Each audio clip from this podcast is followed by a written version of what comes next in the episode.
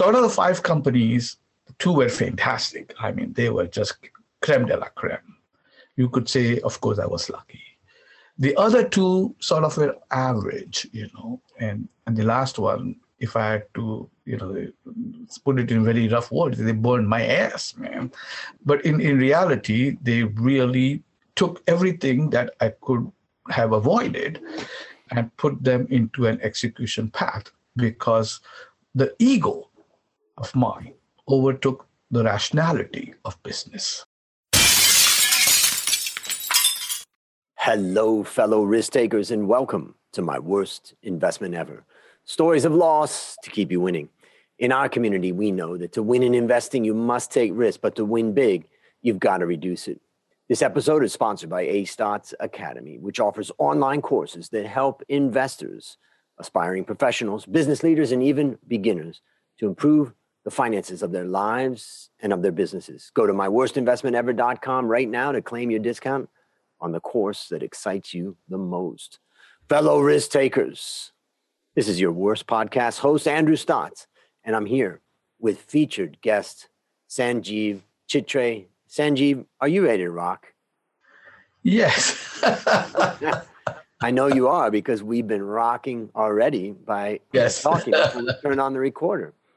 Let me introduce you to the audience. Sanjeev is the managing partner at U Group and a four time successful entrepreneur. He has 30 years experience of starting, growing, and executing the liquidity of several major small and medium sized companies.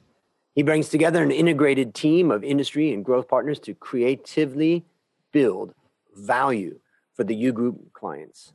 Sanjeev earned his master's in science in electrical engineering from the University of Wisconsin Madison and a BS in electronics and telecommunications from the University of Pune, which I've been to beautiful little Pune outside of Mumbai. So, Sanjeev, take a moment and just fill any further tidbits about your life. Well, thank you, Andrew, for the opportunity of, of sharing some of the fun things of life, which looking back, they're always fun. Mistakes as they were, as you say it. My life is it's quite simple. Brought up in India, created, went to schools, came to the US for education, but wanted to know what entrepreneurship really is all about. And by default of the nature where visas were not easily available, I worked for a small company. And that forced me into understanding more about working temperaments, environments, you know, tribulations of a small company.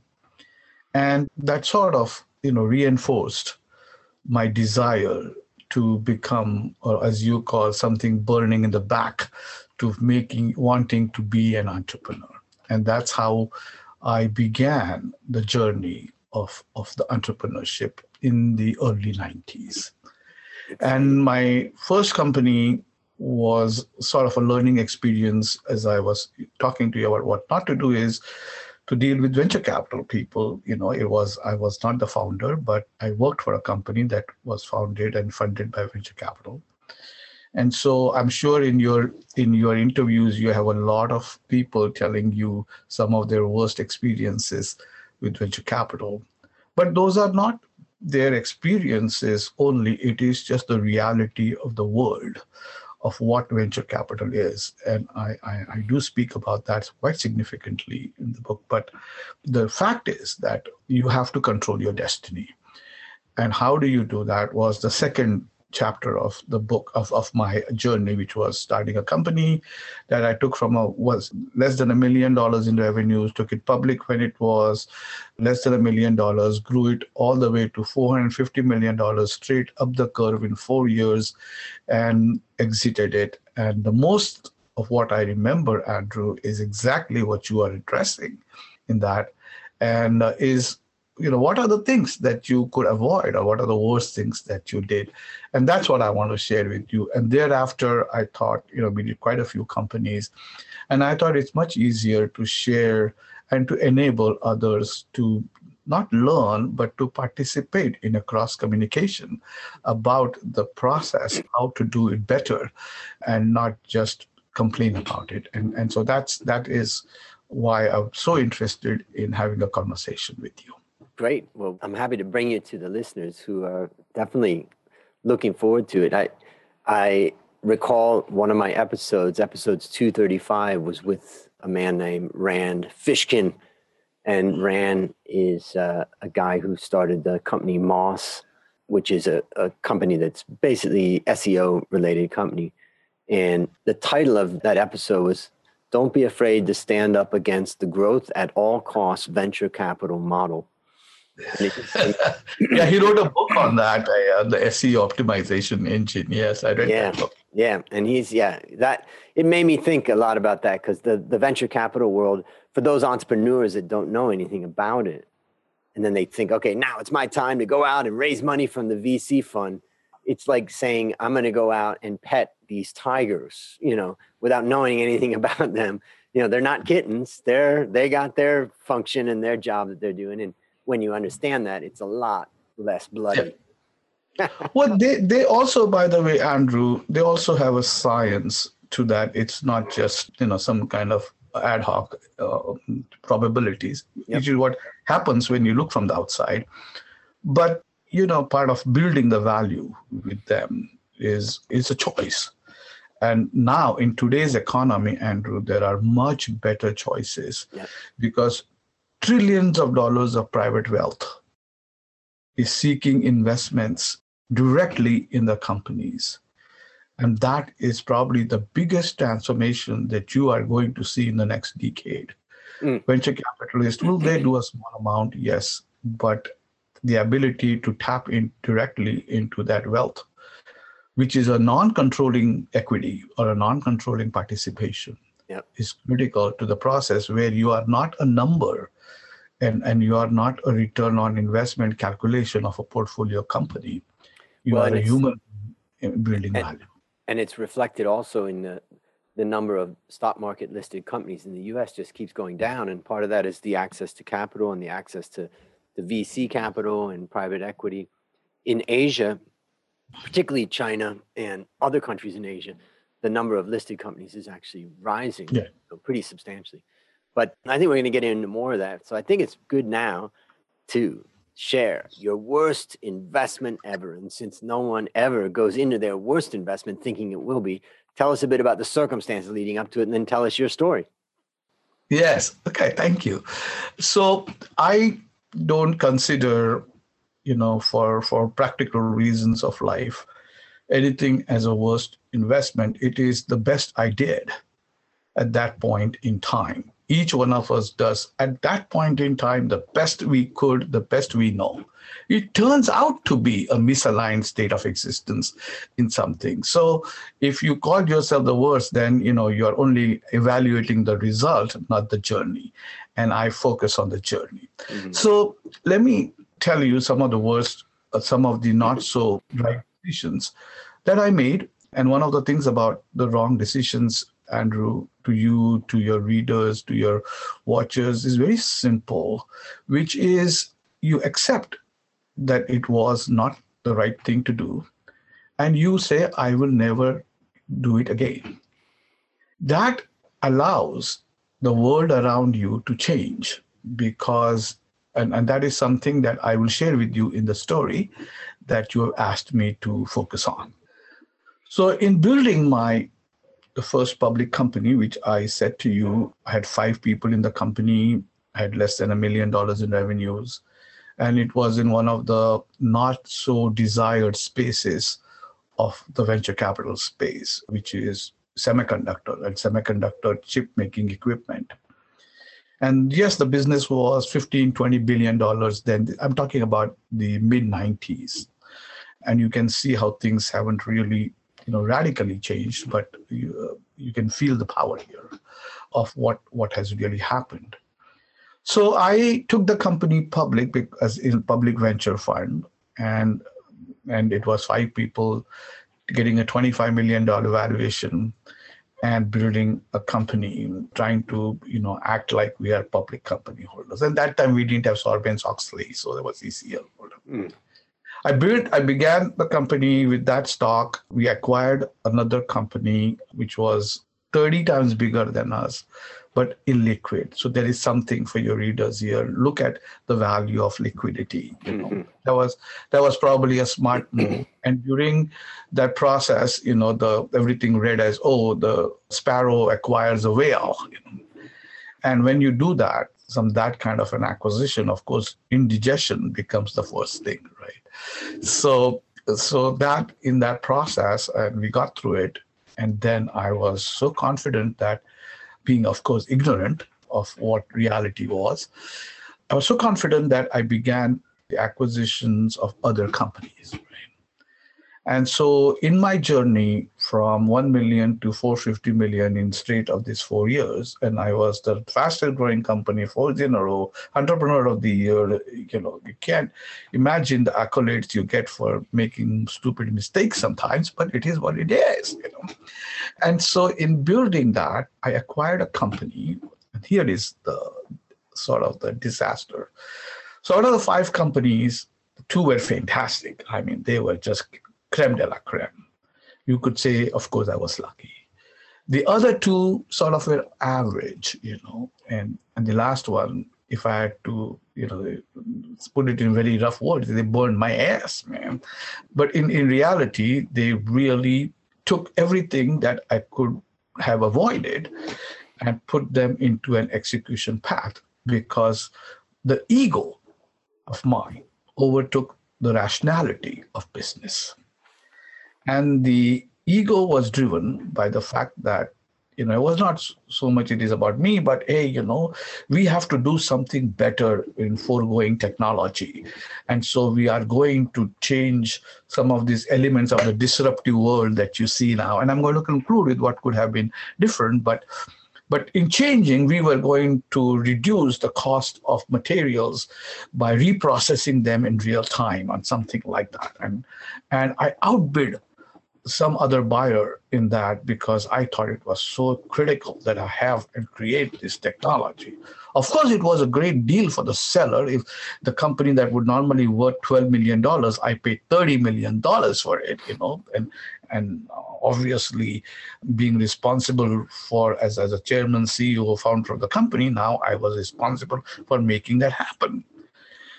And I spent the next three years in trying to drive what should have been a mistake the first day, should have been a mistake the second day, to make proof that my thought process was correct. And I decimated the value of the shareholders in that particular investment. And the reason I say that it's important for your readers is because we tend to forget that execution has to be risk mitigated. And like you just said, right? But nothing about this was risk mitigated. It was purely driven, maybe through ego, but underlining, I am going to change this. And then you pour good money after bad money, right? And three years go by, the customers are complaining, and of course, you're taking you know the the rap on the other side of the business because you can deliver on this side of the business.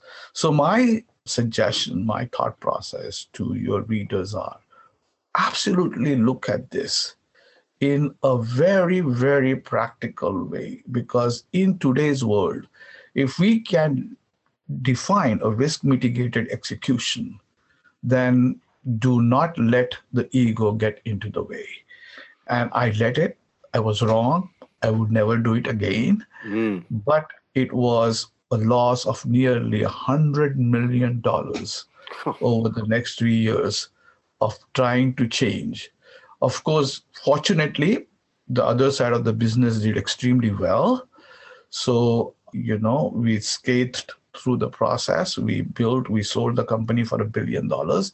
But I could have sold it for a lot more. And that's what I was trying to say. Looking back at it, this package may look like a success, but to me, it taught me a tremendous value, which is, you know, do not let, you know, some of these kinds of revolutionary, disruptive changes that we all entrepreneurs want to make happen unless you have a risk mitigated path of execution. Mm. All right. So tell us, how would you summarize the lessons that you learned from this? Well, the first lesson that I learned from this is if you you get the right people together because i was i was driving it the board you know because of my success in other the board was letting me you know take a look at these kinds of things there were enough signals around the people in my team to saying that we shouldn't be doing this so i i should so the first thing is you know take a look at what the overall team is saying respect their decisions or respect their feedback second is don't get involved in a comparative landscape where you have no knowledge of what that outcome is going to be. I did that. I thought I could change the primary purpose of the company from A to B because of the market position I commanded, and that I would never do that again. And lastly, I think it's very important to realize that I did not cut my losses early enough and move on. I put good money after bad money, and that is some of the mistakes a lot of us as entrepreneurs do. So those are my three mistakes. Got it. Okay. So let me summarize a few things that I took away from that. Well, the first thing I wrote down when you were talking was, you know, looking back at our mistakes. And I think for the listeners out there, this is a really, really important message. And that is, I made the best decision at the time with the knowledge that I had and the tools that I had. And I think that that's what I wrote down when I listened to you talk about the way you look at the past. And I think that that's a great lesson for all of us to take it easy on ourselves. What what you talked when we talked before, we talked also about hindsight bias. You know, looking back now, oh, it's you know, so it's so clear, but it's not that clear when we're in the middle of it. So take a break, take it easy on yourself. The second thing is something that most people never really even think about is the value of liquidity. Making an investment investable for institutional clients, for, for all the people that want to invest in it. And particularly here in Asia, a lot of businesses are family businesses. And when they want to list on the stock market, what they want to do is put the least amount of shares out in the market, which means there's no liquidity. And then you end up with a company that's really not a publicly you know it's not really a public company. So and liquidity has value. I have a story back in the old days in thailand. There was a company that a guy that had two companies. He had a company that was a hotel business and a company that was a restaurant business and he, he merged them together And i was just a young guy and i didn't really understand the meaning of this but he later built this company into a company called Minor Group and he built it into a very huge company in the market and that's when i realized that the power of liquidity and the accumulation of assets, there is an important part role that that plays.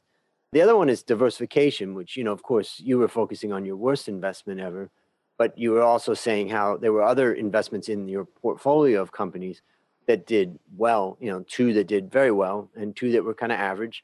And already that's a pretty good batting average right there because normally it's like one out of 10 does really well and the rest of them, you know, don't do that well. But the point is, is that with diversification, you're never going to get them all right. And therefore, the trick is, is to get a couple of them right. And the, for the ones that you get wrong, of course, that brings you down to that last point, which is what's your exit? You know, what's your plan for cutting loss? When I look at investing in stocks in Asia, one of the things is I look across a lot of different markets, and it's very difficult to know the drivers of each market at times. And therefore, a stop loss for investing can make a lot more sense than it does, let's say, investing in the US as an example. And the last thing I take away from your story is the idea of pivot. It's a very common, sexy word to use in the world of startup, and that is, well, we're pivoting. Well, you know, when you talk about pivoting, generally, when I think about pivoting, I'm thinking about two legs and one is in the ground you know and and the other one is moving around like kind of like a compass. And that's a pivot that may make sense but a pivot of completely changing a business is just chasing a dream. Rainbows chasing rainbows. Yeah and it's chasing rainbows with money that has been allocated to you to pursue a particular vision and then when you start to change that vision substantially you know you you start to have to you know it's just it's a much bigger thing so find to pivot and try different things and all that. But to actually really change the business model, probably better just to stop the business. Sure. Yeah. And and by the way, pivot. You, when you and I started speaking earlier about this, I said uh, one of the things that I shared with you is that when you are the definition of failure is fundamentally a misalignment with your vision and the reality of the marketplace. Right? Now, if you are watching it, then you can change that to the measurable side of making how does the market misalign. That's a pivot to me. But if you go to radically change the market, that is what you are saying that's not a pivot. That's a new investment business in the process, right?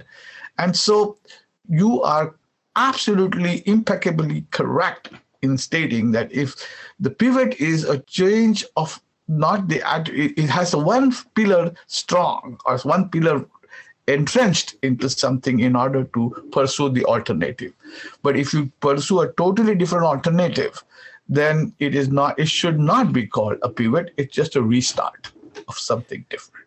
Yeah and i was just looking up on the on the web about the definition of the word pivot. And pivot can be used as a verb which is to turn on or as if on a pivot. And it uses an example like he swung around pivoting on his heel. But actually the noun form of the of the word is what you know is the origin and that is the central point pin or shaft on which a mechanism turns or oscillates. Yes. And that tells us that when we talk about pivot, and I think this is a great, great, you know, way of thinking about it, that pivot means moving only a small distance from the original yes. point and still having a connection with the original to the basic right that's what i was trying to say to you when i when i said if you look at failure as an analysis because you embrace failures you don't you know manage failures and the and the best is you leverage failures.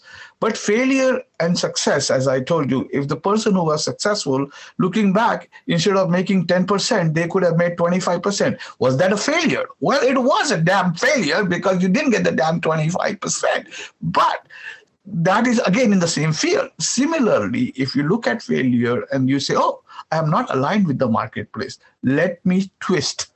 Let me pivot. Yes, I agree with that thinking process. Mm. And I do not agree that, oh, I am in the grocery business and now I'm going to go into the the business of farming business. That's that's not a pivot, you know. So so that's that's mm-hmm. sort of the thought process that you are actually confirming. Thank you for that. You know? So. I, I really love that message. And I think for the listeners out there that are involved in your own businesses and involved in managing businesses, you're facing challenges during the COVID time, and you're thinking, how do we change our business? This is a great discussion on the difference between, you know, fundamentally changing a business and pivoting. And when you think about fundamentally changing a business, you know, one way of thinking that is that if if we didn't have this business, would we go out and start this new business on this fundamental change, or are we just chasing something because we're not successful in what we're doing. And that's you know and if you have a minute i'm going to share with you something sure. very very specific to this. So we were creating a company in the this is about six months ago when we started this process funding called beverly hills beauty factor. And the purpose of beverly hills beauty factor was to eliminate the purpose of all hot stars selling the product it was a combination of a Shark Tank, or it is a combination of a Shark Tank with X Factor, you know, and Home Shopping Network, all combined on a technology platform. Right. And, and the purpose was that X Factor audiences would be present. But things changed, right? Because suddenly the audience who would vote for the product with the judges had disappeared. That is, they couldn't do it. So then the challenge in the channel was how do we get back to the model or shall we move on and do something? And the pivot was that you can now have the people vote remotely rather than being in physical presence in the show. right? And it fit the model change in the pandemic environment. And so Beverly Hills Beauty Factor pivoted as the economy transformed, but into a very productive, scalable entity to mm. create that kind of a expansion in the confirmation of what is today the reality of audience. Okay. So, based upon what you learned from this story and what you continue to learn, I want you to think about a young person that's out there in the beginning of their career, they're having success, they're faced with the same situation that you were faced with back then. What one action would you recommend them to take to avoid suffering the same fate? So, the single most action that I believe is important is intellectual integrity with yourself, right? And in everything that I have done, when I have not been intellectually in integrity with myself, which is the purpose by which we proactively create the pivoting or whatever you want to call it. So, my request to that young entrepreneur is you know, take a look at the challenge that you're managing compare it with how that challenge has been solved in other industries and bring that translatory knowledge from that industry to apply to your specific application. Because the bollywood could would have easily solved this problem but they didn't. They didn't know how to right? So what did we do? We went to a totally different industry where remote voting was already a possibility. And so, my request to that entrepreneur is take some time, look at where such solutions exist, and bring them into your space to create a much more workable solution. Because if the model has worked in other industry, it is much more likely to work in your industry without you reinventing the pattern. All right. So now Next question is What's your number one goal for the next 12 months? My number one goal for the next 12 months is to publish my book, which I shared with you, on what not to do in entrepreneurship. And the reason being very simple, Andrew the number of entrepreneurs are increasing in leaps and bounds. But the probability of success of the needle is stuck at 1 to 2%. And that is because entrepreneurs consider entrepreneurship as an art of success. But there is a methodology to this madness.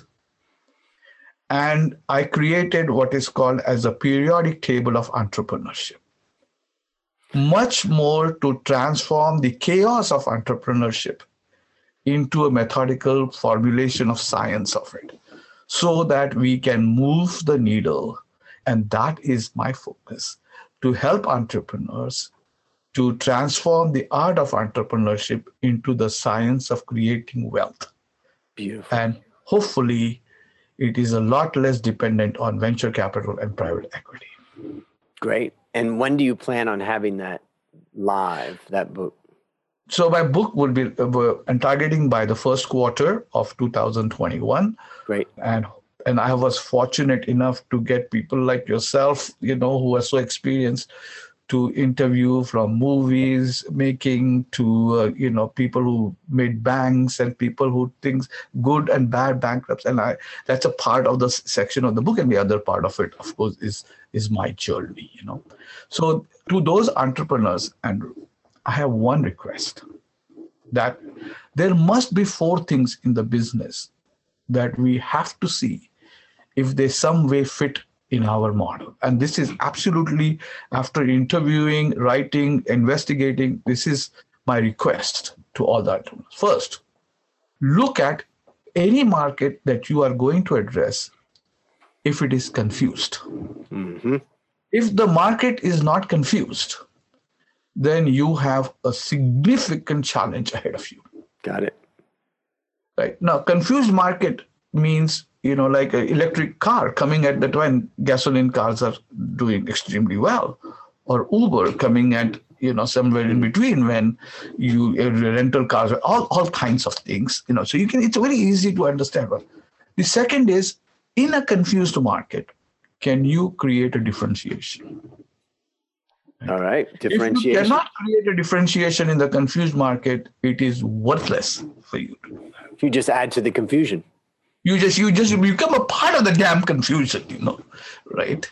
Okay, number so, three. So, and the number three portion of it is how big is the market that is confused and that you have a differentiation in.